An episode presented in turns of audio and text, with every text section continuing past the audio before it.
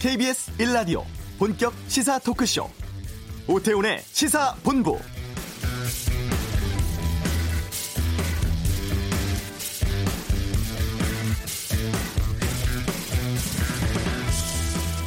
(2월 19일인) 그제부터 코로나19 국내 확진자가 급격하게 증가하고 있습니다. 오늘 오전에도 52명 추가로 확인됐고, 이 가운데 대구 경북 확진자가 41명, 신천지 교회와 연관된 환자도 39명 확인됐습니다. 조금 전 중앙사고수습본부는 대구, 경북, 청도를 감염병 특별관리지역으로 지정했는데요. 지역사회 전파가 시작된 것으로 보입니다. 다만 방역당국은 제한적 지역사회 전파라는 단서를 달고 있습니다. 최근 확진된 다수가 신천지 대구교회를 중심으로 발생했기 때문인데요. 앞으로 관건은 확진자의 증가 추세로 보입니다. 확진자 수가 가파르게 상승하는지 완만하게 상승하는지가 중요해 보이고, 이 추세에 따라서 유행 양상이 결정되기 때문인데요. 오태훈의 시사본부, 잠시 후 이슈에서 전문가와 함께 조금 전 발표된 확대 중앙사고수습본부 회의 결과, 또 현재 코로나19 상황에 대해 살펴보겠습니다. 주요 스포츠 소식, 최동호의 관전 포인트에서 알아보고, 2부 한 주간의 언론 보도 분석하는 와치도, 신종 코로나 관련한 보도 분석해드리는 시간 갖겠습니다. 오늘 금요 초대석은 아카데미 단편 다큐 최종 후보작에 올랐던 부재의 기억 이승준 감독과 함께합니다. KBS 라디오 오태훈의 시사본부 지금 시작합니다.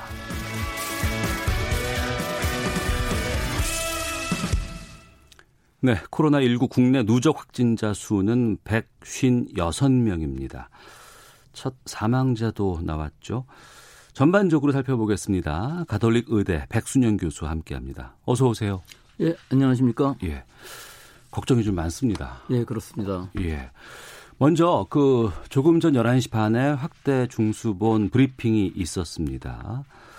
먼저 이 브리핑 내용은 어떻게 보셨는지 좀 여쭙겠습니다. 예, 아주 오늘 중요한 점을 지적하셨는데요. 예. 우리 지금 1차 의료기관들, 동네 의원들이 네. 거의 뭐 환자들이 없어서 퉁퉁 비어있는 상황이거든요. 예. 그래서 방역당국에서 이 1차 의료기관들에서 감기라든지 혹은 당뇨병 무슨 이런 지병들이 있는 분들이 안심하고 찾아가서 네. 처방만을 받을 수 있게끔 또 감기 같은 것들도 혹시 코로나일 수도 있지만 며칠 네. 지켜보면은 그걸 그 오랫동안 진료를 보신 의사 선생님들은 또 그 판단이 잘 될 수가 있기 때문에 그런 부분에 대해서 잘 지적을 해 주셨고 네. 그 부분에 대해서 사실은 국민 행동 지침 같은 것들을 한번 만들어서 국민들한테 홍보를 하셨으면 좋겠고 네. 또한 이 의사 선생님들 입장에서도 보면 굉장히 괴롭거든요. 예. 지금 모든 환자들을 코로나라고 의심해야 되는 상황이기 때문에 이 겨울 이 시기에 감기라든지 독감 굉장히 많이 있는데 평소에 많이 네, 있었죠. 평소에도 많이 있었기 때문에 예. 지금 의사 선생님들 입장,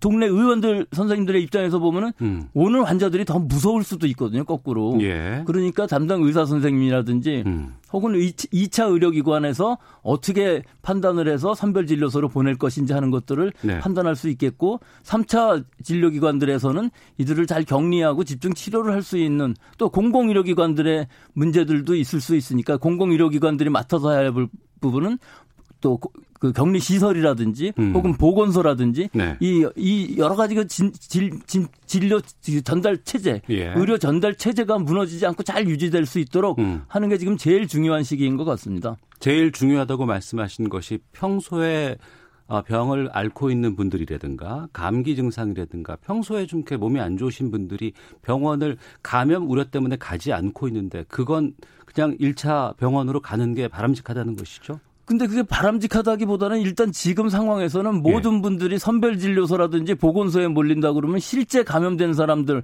코로나19에 감염된 사람들이 그 선별진료소에 진료를 받을 수 있는 확률이 더 떨어지기 때문에 네. 오히려 지금 이런 때일수록 더 그 동네 의원들의 그 1차 진료라는 그 개념을 네. 확실하게 할 수 있도록 방역당국에서 잘 조절을 해 주시는 것이 훨씬 더 중요한 부분이 아닌가. 이건 방역에서도 중요한 부분이라고 생각을 합니다. 알겠습니다. 오늘 감염병 위기 경보를 경계에서 심각으로 좀 상향하지 않을까라는 여러 추측들, 보도들 좀 나왔었는데 이번에는 보니까 대구, 경북, 청도의 감염병 특별관리 지역으로 지정을 했고 그리고 이제 심각에 준하는 수준으로 관리를 하겠다고 얘기를 했어요. 이건 어떻게 보세요? 네, 물론 방역 당국은 지금 심각에 준하는 방역망을 가지고 있고 그렇게 대처를 하고 있습니다만은 예. 지금 이 경북, 대구 이 지역을 빼고 나면 신천지 관련을 빼고 나면 우리가 잘 관리를 할 수 있고 그 정도로 좋았었는데 예. 실제로 지금 보면 이 신천지의 이 여러 교인들이 전국적으로 퍼져 갖고서 아마 이 전파를 일으키고 있는 이런 상황이고 기하급수적으로 늘어나고 있거든요. 환자들이 예. 이틀 사이에 거의 100명씩 늘어나는 상황이기 때문에 네. 하루에 100명은 아니지만 토탈에서 지금 100명이 넘어가고 있거든요. 그리고 또 내일도 모르고 또 매일매일 이런 상황이라면은 선제적으로 전국에서 네. 심각 단계로 올려서 선제적인 여러 봉쇄 조치들 지역을 봉쇄한다는 것이 아니라 네. 선제적인 방역 조치가 지금 필요한 시점이 아닌가 그렇게 생각을 합니다. 알겠습니다. 이 코로나19가 갑작스럽게 지역사회로 전파된 대구, 경북 쪽의 상황이 좀 걱정입니다. 경북 청도에서는 첫 사망자도 발생을 했다고 하는데 대구 경북의 매일신문 이주형 기자를 연결해서 현 상황 어떤지 좀 들어보도록 하겠습니다. 교수님 헤드폰 좀 써주시고요. 네. 예. 자, 이주형 기자 나와 계십니까? 아, 네, 안녕하십니까? 예. 지금 경북 청도 지역에서도 확진 환자 사망자가 나왔다고 하는데 이 상황 좀 먼저 좀 밝혀주세요. 네, 경북 청도군 대남병원에 입원해 있던 60대 남성 환자 A씨가 네. 19일 오전 1시에 사망했습니다. A씨는 사망 후 코로나19 확진 판정을 받게 돼서 첫 사망 사례로 접수됐는데요. 네, 그 환자 감염 경로도 좀 확인이 됐습니까? 네, 그 정확한 사망 원인 같은 것도 조사 중이지만 예. 이게 코로나19와는 연관이 없다고 보기는 조금 어렵거든요. 네, 보건당국에 따르면은 이제 A 씨는 지난 20여 년 동안 이 병원에 입원을 해 있다가 최근 폐렴 증세로 사망을 했는데요. 예. 사망 전 이제 고열 등 코로나19 증상이 발생을 해서 치료를 받아왔었고 이게 정확한 경로나 이런 것들은 아직 파악이 안 되고 있습니다. 네, 아무래도 대구 경북 지역에 계신 시민들께서 많은 걱정을 하실 것 같은데 지금 시내 분위기 어떻습니까? 네, 동성로, 서문시장, 동대구역 복합환승센터 등 대구 지역 주요 번화가는 현재 유령 도시를 방불케 할 만큼 인적이 뚝뚝 끊긴 상태인데요. 시민들도 직장 등 필수적인 업무 외에는 되도록 외출을 꺼리고 있는 상황이고 또 대형마트 등에서는 라면, 쌀 등 이런 생필품 등이 동인하고 있습니다. 네, 그 신천지 대구 교회는 지금 폐쇄된 상황인가요? 네, 신천지 대구 교회는 19일 오후 폐쇄 조치됐는데요. 예. 이 건물이 지하 1층, 지상 9층 규모의 큰 건물입니다. 또 신천지가 이제 경기도 과천시에 본부를 두고 또 전국 12곳에 지파를 두고 있는데 이 예. 교회는 이제 대구 지파 본부였던 셈이었고요. 근데 신천지 위치 알림 앱에서는 이제 20일 기준 대구 내 신천지 교회와 센터, 보금방 같은 것들이 17곳이 있다고 지목을 하고 있는데 네. 워낙 이런 교회들이 숨어있는 시설이 많다 보니까 전체 폐쇄는 안 되고 있는 상황입니다. 전체 폐쇄는 안 되고 있는 상황이라고 말씀하셨는데 네네. 지금 그 교인들 가운데 연락을 해도 연락이 안 되는 인원이 꽤 있다고 하는데 신천지 차원에서는 뭐라고 지금 밝히고 있어요? 신천지 차원에서도 이제 공지사항을 띄우고 예배 중단, 또 이제 가정 예배로 대체를 하겠다, 시설 방역을 자체적으로 실시하겠다라고는 밝히기는 했는데요. 이게 전국적으로 신천지에 대한 이제 악감정이 높아지다 보니까 대구에서도 확진자가 굉장히 지금 많이 나오고 있는 상황인데도 스스로 안 밝히는 사례가 너무 많습니다. 계속 이제 신천지 차원에서는 계속 방역을 한다고는 하는데 네. 정작 이 신천지 신자들이 안 나타나고 있는 상황이다 보니까 대구시도 굉장히 지금 혼선을 겪고 있는 상황입니다. 네, 확진 환자가 크게 지금 증가하고 있는 상황인데 대구 지역의 보건당국이라든가 의료시설 다 수용이 가능한지도 궁금한데 어떻습니까? 네, 대구시는 이미 자력으로는 이 의료진들이나 이런 것들이 너무 많이 부족해가지고 예. 또, 커버를 하기 지금 힘든 상황인데요. 대구 지역 내 활용 가능한 저희가 이제 음악 병상이라고 하잖아요. 예. 여기가 이제 총 65개가 있는데 이게 지금 거의 다 차 있는 상태입니다. 네. 그래서 지금 대구시는 추가로 이제 여태까지는 1인 1실이었다면은 이제 병원 전체를 격리를 하고 또 이제 의료인을 보호 방역 조치한 채 확진자를 치료하는 방법인 코호트 격리를 지금 추진하려고 하고 있습니다. 네, 이주형 기자도 취재하면서도 상당히 좀 이렇게 조심스럽게 해야 될 것 같기도 하고요. 가장 좀 다니면서 현장을 보다 보면 걱정스러운 부분이 있다면 어떤 걸 말씀하실까요? 네, 이게 지금 대구시가 거의 마비 상태에 다다르다 보니까 시민들도 이제 가급적이면 외출을 자제해야 되는데. 또 현재 이제 많은 시민들이 생업 등의 이유로 불안함에 떨면서도 어쩔 수 없이 밖으로 나와야 하는 상황이 벌어지고 있거든요. 그러니까 이에 따른 뭐 지역 경제가 이제 직격탄을 받고 있고 또 물리적인 봉쇄가 아니라고 해도 대구에 대한 심리적인 봉쇄가 또 전국적으로 벌어지고 있는 상황이라서 그러니까 여러모로 안팎으로 되게 안타까운 상황이 많이 벌어지고 있는 것 같습니다. 좀 필요하다고 느끼는 또 추가로 좀 해야 되는 조치가 있다면 어떤 게 있을까요? 대구시는 이제 확진자 동선을 밝히지를 않고 있습니다. 이게 3일 동안 확진자들이 너무 많이 발생하고 있어서 이들의 동선을 파악하는 게 물리적으로 좀 불가능한 상황인데요.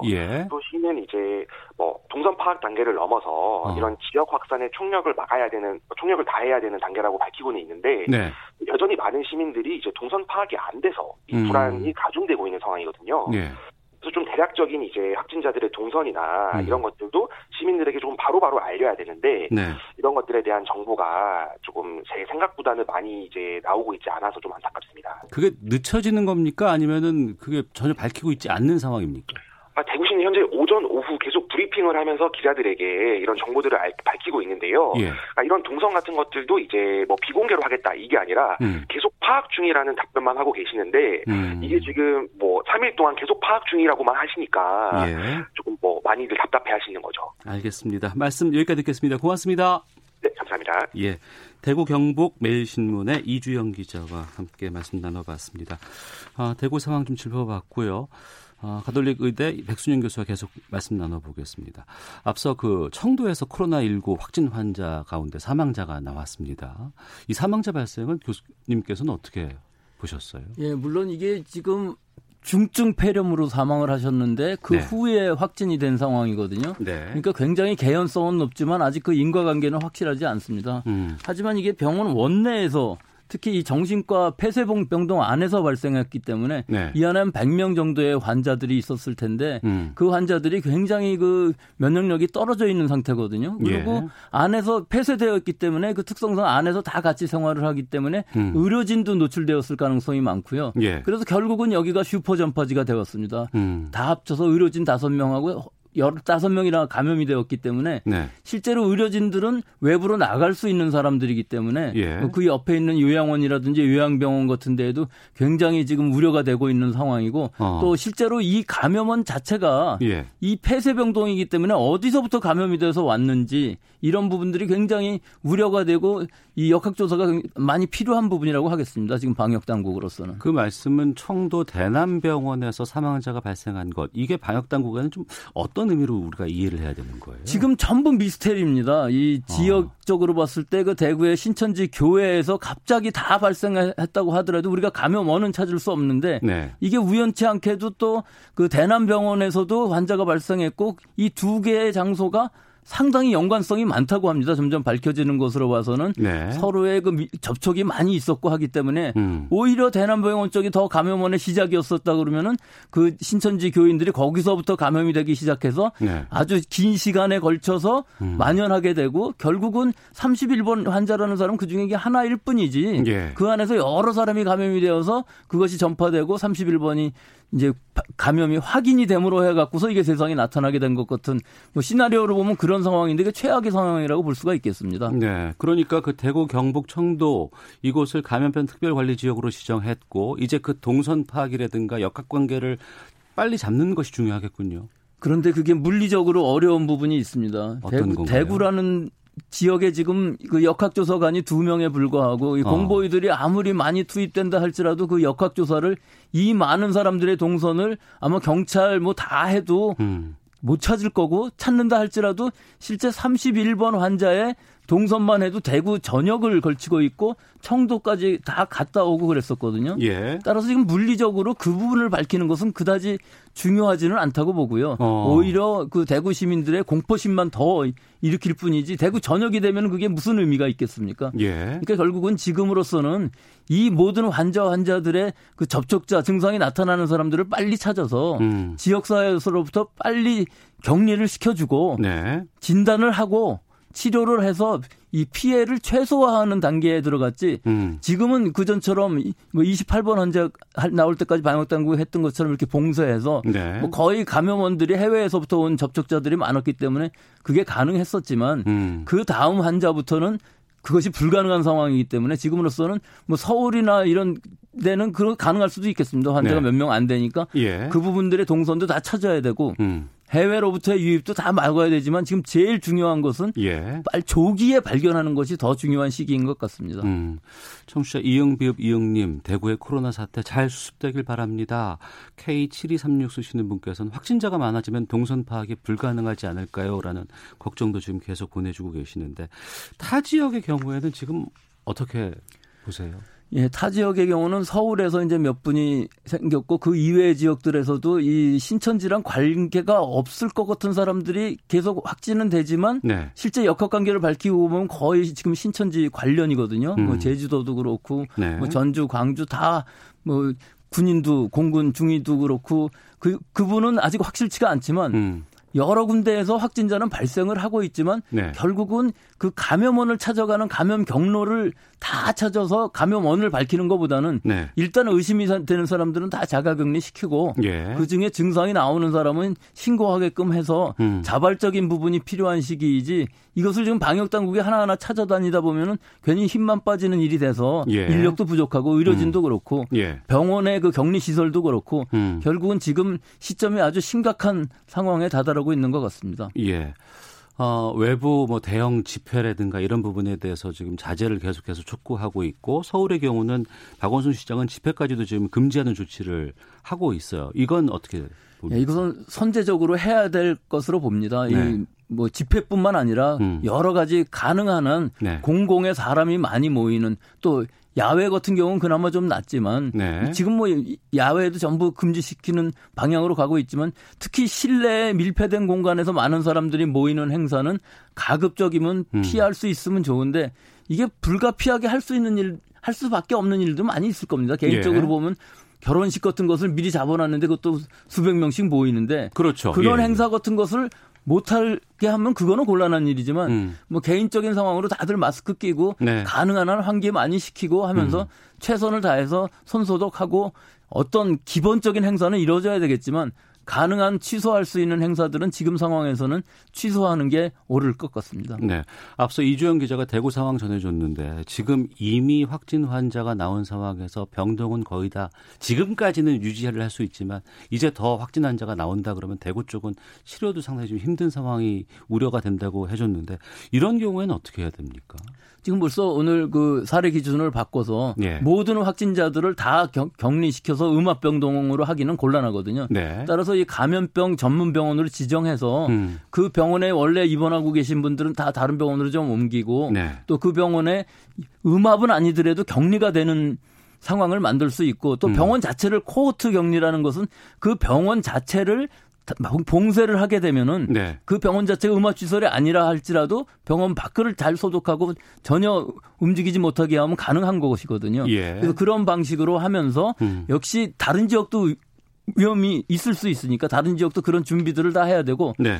또 제일 중요한 것이 이제 대구 같은 경우는 여러 그 종합병원들의 기능이 많이 떨어져 있습니다. 뭐 예. 예, 응급실도 그렇고 선별진료소도 막 문 닫고 그러는 경우도 많이 있기 때문에 그런 네. 부분들을 빨리 회복해서 1차, 2차, 3차 의료 전달 체계가 네. 제대로 돌아가게끔 해야 문제가 안 생기지 지금 그 대구 상황에서 만약에 어떤 부분에 지금 구멍이 난다고 그러면 굉장히 패닉 상태로 갈 수 있기 때문에 네. 대구 시민들이 안심하고 좀 지낼 수 있도록 또 병원에도 어떤 병원을 쪽으로 택하든지 갈 수 있는 환경을 만드는 이것이 중요한 상황인 것 같습니다. 네. 그러면 현 시점에서 지금 정부가 해야 되는 대응책들 어떤 것들을 좀 말씀해 주시겠습니다. 예, 벌써 이 역학조사를 해갖고서 우리가 지금 봉쇄라는 개념은 떠나서 어떻게 하면 피해를 줄일 수 있느냐, 어떻게 하면은 이 병상을 늘려서 감염병을 집중적으로 치료를 할 수 있느냐. 네. 지금 이 상황을 보면 감염내과 선생님들만으로는 분명히 부족합니다. 따라서 감염병 전문 병원을 하면서도 네. 내과 선생님들 다 집중적으로 투여하고 지금 아마 군의관들도 많이 투여되는 것 같은데요. 여기에 이제 동네 의원들에서도 감염내과를 전공하신 분들도 많이 있거든요. 예. 그러니까 그런 분들도 잘 활용을 할 수 있게끔 즉 동네 의원이지만 뭐 전혀 다른 정형외과 선생님이 뭐 판단을 한다든가 하는 건 어렵지만 네. 감염내과 부분의 전문의를 다 하신 분들한테는 그렇게 좀 판단을 할 수 있는 권한 또 그 의원급의 환자가 갔을 때 그 병원을 완전히 문 닫게 하지는 않게끔 어떤 조치를 취해줘야만 이 의사 선생님들도 마음 놓고 환자를 볼 수 있지 네. 자기 자신도 많이 노출이 되는데 지금 현재 그 병원들이 환자만 한번 지나가면은 다 초토화가 돼서 병원 문 닫게 되는 상황. 앞으로 내 인생이 망가질 수 있는 상황을 만들면은 곤란하기 때문에 아주 네. 뭐 생각해야 될 부분이 많지만 방역 당국에서는 여러 가지 국민들 우선으로 보건을 우선으로 해서 1, 2차, 3차 또 진단도 많이 할 수 있도록 여력을 넓혀야 되겠고요. 뭐 생각할 건 굉장히 많지만 지금으로서는 최선을 다해서 피해를 막는 방향으로 갈 수밖에 없을 것 같습니다. 뭐 치료제라든가 백신 같은 거 개발을 기대하기에는 지금 어떤가요? 지금 앞으로 이 새로운 치료제를 개발한다는 것은 지금 상황에서는 맞지가 않습니다. 개발하는데 뭐 3개월 안에 끝날 수도 없고요. 새로운 치료제를 개발한다는 것은요. 예. 하지만 지금 있는 치료제를 일단 적용해 보는 것은 충분히 가능할 수 있거든요. 왜냐하면 여러 가지 부작용이나 이런 것들은 다 알려져 있기 때문에 예. 또 우리가 지금 칼레트라라고 지금 환자들한테 쓰는 HIV, 에이즈 치료제가 있는데 네. 그것이 뭐 잘 듣는다고 임상적으로는 알려져 있지만 또 하나의 약제가 있긴 합니다. 램데시비르라고 지금 미국의 다국적 회사가 만들어서 아직 임상 이상까지 갖고 허가를 못 받은 약인데 네. 중국에서 그걸 카피를 해서 제네릭이라고 하는 의미거든요. 카피약을 만들었는데 복제약. 네, 복제약인데 예. 아직도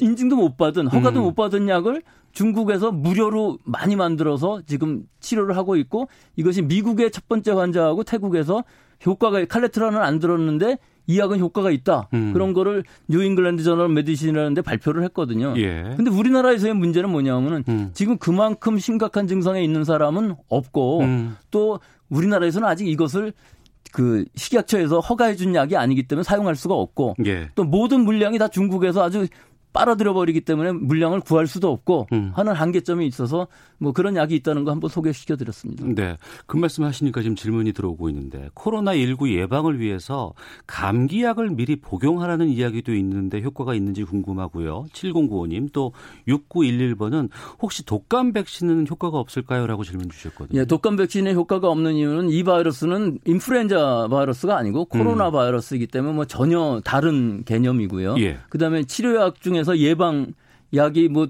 감기의 예방약이라는 게 실제 여러분들 감기약 들어보셨겠지만 감기약 먹으면은 사흘에 낫고 안 먹으면은 안 먹어도 사흘에 낫는다는 말 들었듯이 감기약이라는 것은 증상을 완화시키는 약이지 이 감기 바이러스 코로나라든지 라이노 아데노바이러스 같은 것들이 주로 가벼운 감기를 일으키는 바이러스인데 예. 코로나 바이러스에 듣는 예방약 치료약은 아직 개발된 적이 없습니다. 따라서 알겠습니다. 전혀 효과가 없죠. 예.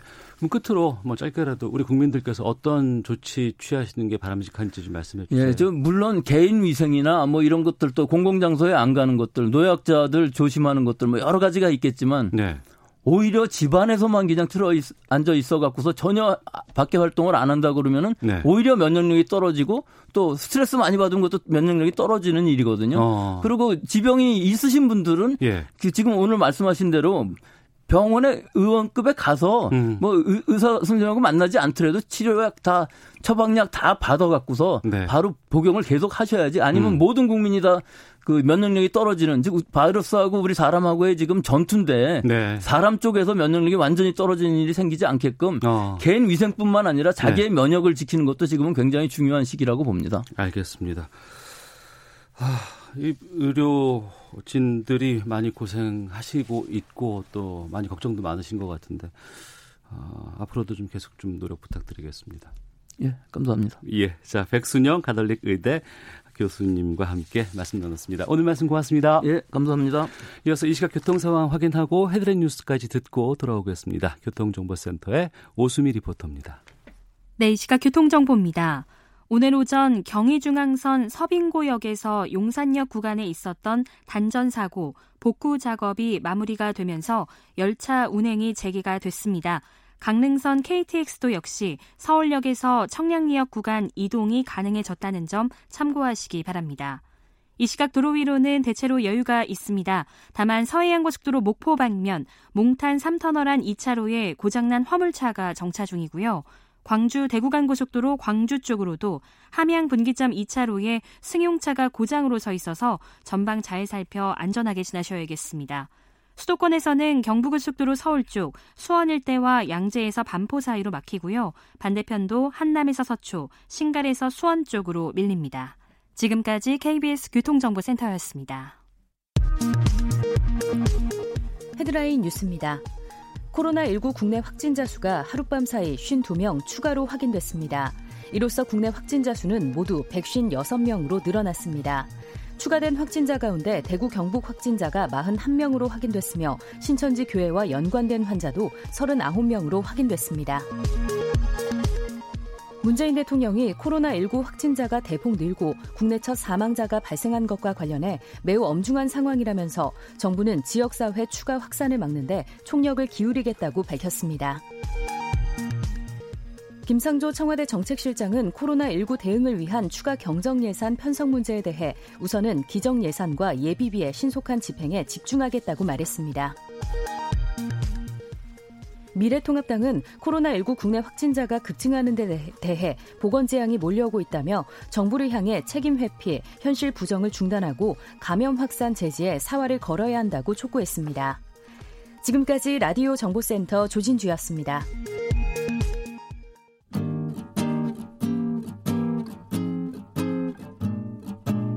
KBS 1라디오 오태훈의 시사본부, 여러분의 참여로 더욱 풍성해집니다. 방송에 참여하고 싶으신 분은 문자 샵 9730번으로 의견 보내주세요. 짧은 문자는 50원, 긴 문자는 100원의 정보 이용료가 붙습니다. 애플리케이션 콩과 마이케이는 무료고요. 시사본부는 팟캐스트와 콩, KBS 홈페이지를 통해 언제나 다시 들으실 수 있습니다. 많은 참여 부탁드려요. 네, 한 주간의 스포츠 소식 정리하는 시간입니다. 최동호의 관전 포인트. 최동호 스포츠 평론가와 함께합니다. 어서 오세요. 예, 안녕하세요. 예. 자, 손흥민 선수 오른팔이 골절되는 부상을 입었고 귀국해서 오늘 수술받는다고요. 예, 그렇습니다. 그 수술을 위해서 그제 귀국을 했다고 하거든요. 예, 그제 귀국해서 그제 서울의 한 병원에 입원을 했고요. 오늘 이 수술 받을 예정이라고 합니다. 이 수술이 잘 되더라도 운동선수들은 다시 복귀해서 운동을, 경기를 뛰어야 되니까 재활을 해야지 되잖아요. 그러니까 재활기간까지 합치면은 한 그라운드 복귀까지는 2개월 정도 걸릴 것이다. 보통 이렇게 예상을 하고 있거든요.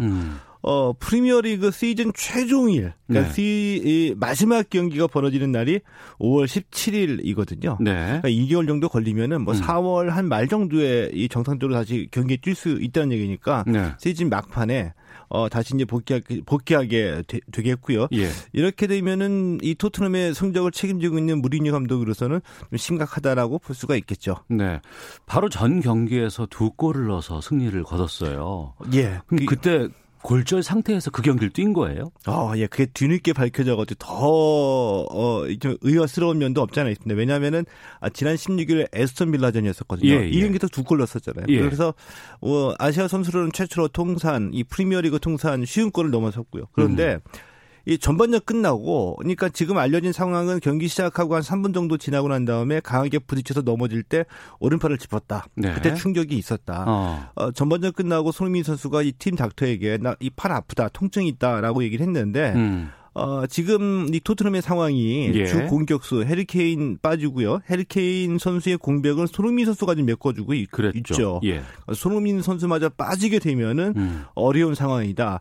그래서 물론 이 골절인 것은 당시로서는 알지 못했겠죠. 그래서 웬만하면 뛰어달라라고 해서 손흥민 선수가 경기 끝까지 다 뛰었는데 놀라운 게 그날 이제 두 골 넣었으니까 예. 인터뷰의 중심이 되잖아요. 근데 네네. 인터뷰할 때도 전혀 아프다는 얘기 안 나왔고 밝고 재밌게 인터뷰가 끝났었거든요. 예. 나중에 골절이다 진단해 보니까 골절이었다 이게 밝혀지니까 더 좀 놀라운 거죠. 예. 그럼 토트넘 이후에 공백이 상당히 크겠네요 지금. 이제 모두들 이제 그렇게 예상을 했습니다. 근데 예상대로. 좀 걱정스러운 상황이 실제로 벌어졌습니다. 그러니까 어제 유럽 챔피언스리그 16강 1차전이 열렸거든요. 예. 상대팀이 라이프치히였었는데 0대1로 패했습니다. 그러니까 우리가 삼각형의 꼭지점을 그려보시면 되는데 꼭지점에 해당하는 최전방 공격수가 앞서서 말씀드렸던 해리케인이 빠지니까 이제 손흥민 선수가 이제 그 역할을 해왔던 거였습니다. 네. 거였었거든요. 자, 그런데 이 원톱으로 이제 더 이상 그 내세울 선수가 없는 겁니다. 그러니까 제로톱 최전방 공격수 없이 그냥 공격진을 내세우는. 그래서 이제 어제 경기에서 델리 알리 그리고 이제 모우라 선수하고 스티븐 베르흐베인 이 세 명의 공격수를 내세웠는데 네. 날카로운 장면을 만들어내지 못했죠. 네. 그러니까 전방에서 의미 없이 이 공을 돌리는 이런 장면이 많이 나왔기 때문에 토트넘이 지금 5위거든요. 예. 5위인데 이제 위로 치르고 올라가지 되는데 6위, 7팀하고 이렇게 승점차가 나지는 않거든요. 오히려 지금 상황으로는 성적이 뒤로 처질 그런 위기를 맞게 된 거죠. 예, 브루스 웨인님께서 손흥민 선수 골절이라니 토트넘 챔스 갈 수 있을까요? 라고 질문 주셨는데 쉽지 않아 보이네요. 쉽지 않아 보이죠. 알겠습니다. 기성용 선수는 K리그 복귀 무산됐고 스페인으로 간다고요? 예, 그렇습니다. 어제 기성용 선수의 소속사가 C2 글로벌이거든요. 예. C2 글로벌이 스페인 1부 리그 팀하고 계약을 위해서 오늘 이제 출국한다 이렇게 밝힌 겁니다. 네. 스페인 1부 리그 팀이라고만 얘기를 했습니다. 아, 특정 지지지 않았네요. 예. 그래서 우리 이제 그 우리 언론에서는 1부 리그에 있는 그 레알 베티스 팀이라고 이제 보도를 했고요. 네. 이렇게 보도하게 된 이유 중에 하나는 스페인 현지 언론에서 기성용이 레알 베티스로 온다 이렇게 보도가 된 겁니다. 네. 이제 오늘 이제 KBS에서 이 기성용 선수가 계약하러 가는 팀은 마요르카다 이렇게 이제 이 보도를 했습니다. KBS는 예. 기성용 선수의 측근의 말을 인용해서 보도를 했고요. 마요르카와의 계약을 위해서 출국을 오늘 한다라고 밝혔는데 어느 얘기건 간에 이제 공통적인 것은 단 하나. 공통적인 것은 뭐냐면은 거의 이제 그 계약은 마무리가 됐다. 현재에서 네. 메디컬 테스트만 남았다라는 거는 공통적이기 때문에 일단 스페인 1부 리그 진출은 확실해 보입니다. 프로야구, 미프로야구로 가보겠습니다. 김광현 선수가 모레 시범경기 등판한다고요? 예, 그 모레 시범경기, 메이저리그 시범경기가 모레 이제 개막을 하게 되거든요. 예. 이제 개막전에 등판하게 됐습니다. 이 상대팀은 뉴욕 매치고요. 이 세인트루이스의 마이크 슐트 감독이 김광현 선수를 이 모레 시범경기 개막전에서 네 번째 투수로 마운드에 올리겠다라고 이제 밝혔고요. 예. 투구수는 최대한 25개 정도로 본다. 이렇게 얘기를 했습니다. 이 경기 시각은 내일 오전 3시 5분이고요. 김광현 선수 지금 이제 불펜 피칭 마쳤고 라이브 피칭은 타자를 실제로 타석에 세워놓고 이제 타자와의 맞대결하는 피칭이고요. 이것까지 마치고 이제는 이제 본격적으로 실전 훈련에 들어가게 된 건데 네. 시범 경기에 김광현 선수한테는 진짜 중요합니다. 왜냐하면 예. 이 세인트루이스가 지금 3선발까지 확정이 됐거든요. 예. 5선발 체제니까 나머지 2명의 선발 투수를 골라내는 건데 어디서 무엇을 보고 결정하느냐. 바로 이 시범 경기에서 9위 성적을 보고 결정을 하겠죠. 예. 이 때문에 김광현 선수에게는 이 시범 경기 등판이 굉장히 중요하다. 이렇게 볼 수가 있죠. 네. 토론토로 이적한 류현진 선수는 지금 어떻습니까? 류현진 선수는 시범 경기 등판과 관련해서 예. 난 시범 경기 등판 그렇게 크게 신경 쓰지 않는다. 이렇게 얘기했습니다. 예. 이렇게 얘기하면서 목표는 개막 전까지 내가 한 경기에서 70개에서 한 80경기까지 던질 수 있는 몸을 만드는 것이 나의 목표다. 이렇게 얘기를 했거든요. 이게 예. 무슨 얘기냐면 간단하게 말씀드리면 류현진 선수하고 김광현 선수는 상황이 크게 다른 겁니다. 급이 다르죠. 예, 예. 김광현 선수는 이제 메이저리그 데뷔를 앞둔 신인이고요. 네. 구단에서도 아직 한국에서 잘 던졌다고 하는데 메이저리그에서 통할지 안 통할지 아직 확신이 없죠. 네. 그러니까 이제 구단의 정해진 스케줄에 따라서 김광현 선수가 쭉 올라오면서 구단의 일종의 검증을 받아야 된다. 최종 검증의 무대가 바로 시범 경기다 이거고요. 예. 류현진 선수는 이 토론토에서 에이스로 모셔온 겁니다. 그 류현진 선수에게 구단에서 이 스케줄 밟아가지고 몸 이렇게 만들어라 이런 거를 일일이 간섭하지 않죠. 네. 그냥 그 신경 쓰지 말고 내가 알아서 할게. 그러니까 구단 오케이. 인정해 주는 거고요. 예. 때문에 이제 류현진 선수로서는 본인 스스로 이 개막에 맞춰가지고 몸 만들고 이 구위 점검을 해 나가는 과정이죠. 네. 그러니까 류현진 선수는 이제는 그 토론토를 뭐 일정 정도의 수준까지 올려놓을 수 있는 그야말로 에이스 아니겠어요? 그런 책임까지도 류현진 선수는 지고 있습니다. 말씀하신 대로 토론토에서 두말할 나위 없는 에이스이고요. 류현진 선수가 다른 그 선발 투수진까지 끌고 나가야지 되는 그러니까 토론토의 이번 시즌 성적에 중요한 역할을 하는 선수, 이 키플레이어죠. 네, 알겠습니다. 자, 최동호 스포츠 평론가와 함께 관전 포인트 여기서 마치겠습니다. 고맙습니다. 네, 고맙습니다. 예, 잠시 후 2부 와치독, 지난주에 이어서 오늘도 코로나19에 대한 언론 보도 분석해보고요. 이어지는 시사본부 초대석, 아카데미 다큐 부문 단편 단큐에서 후보가 올랐던 부재의 기억 이승준 감독을 만나보겠습니다. 잠시 후 2부에서 뵙겠습니다.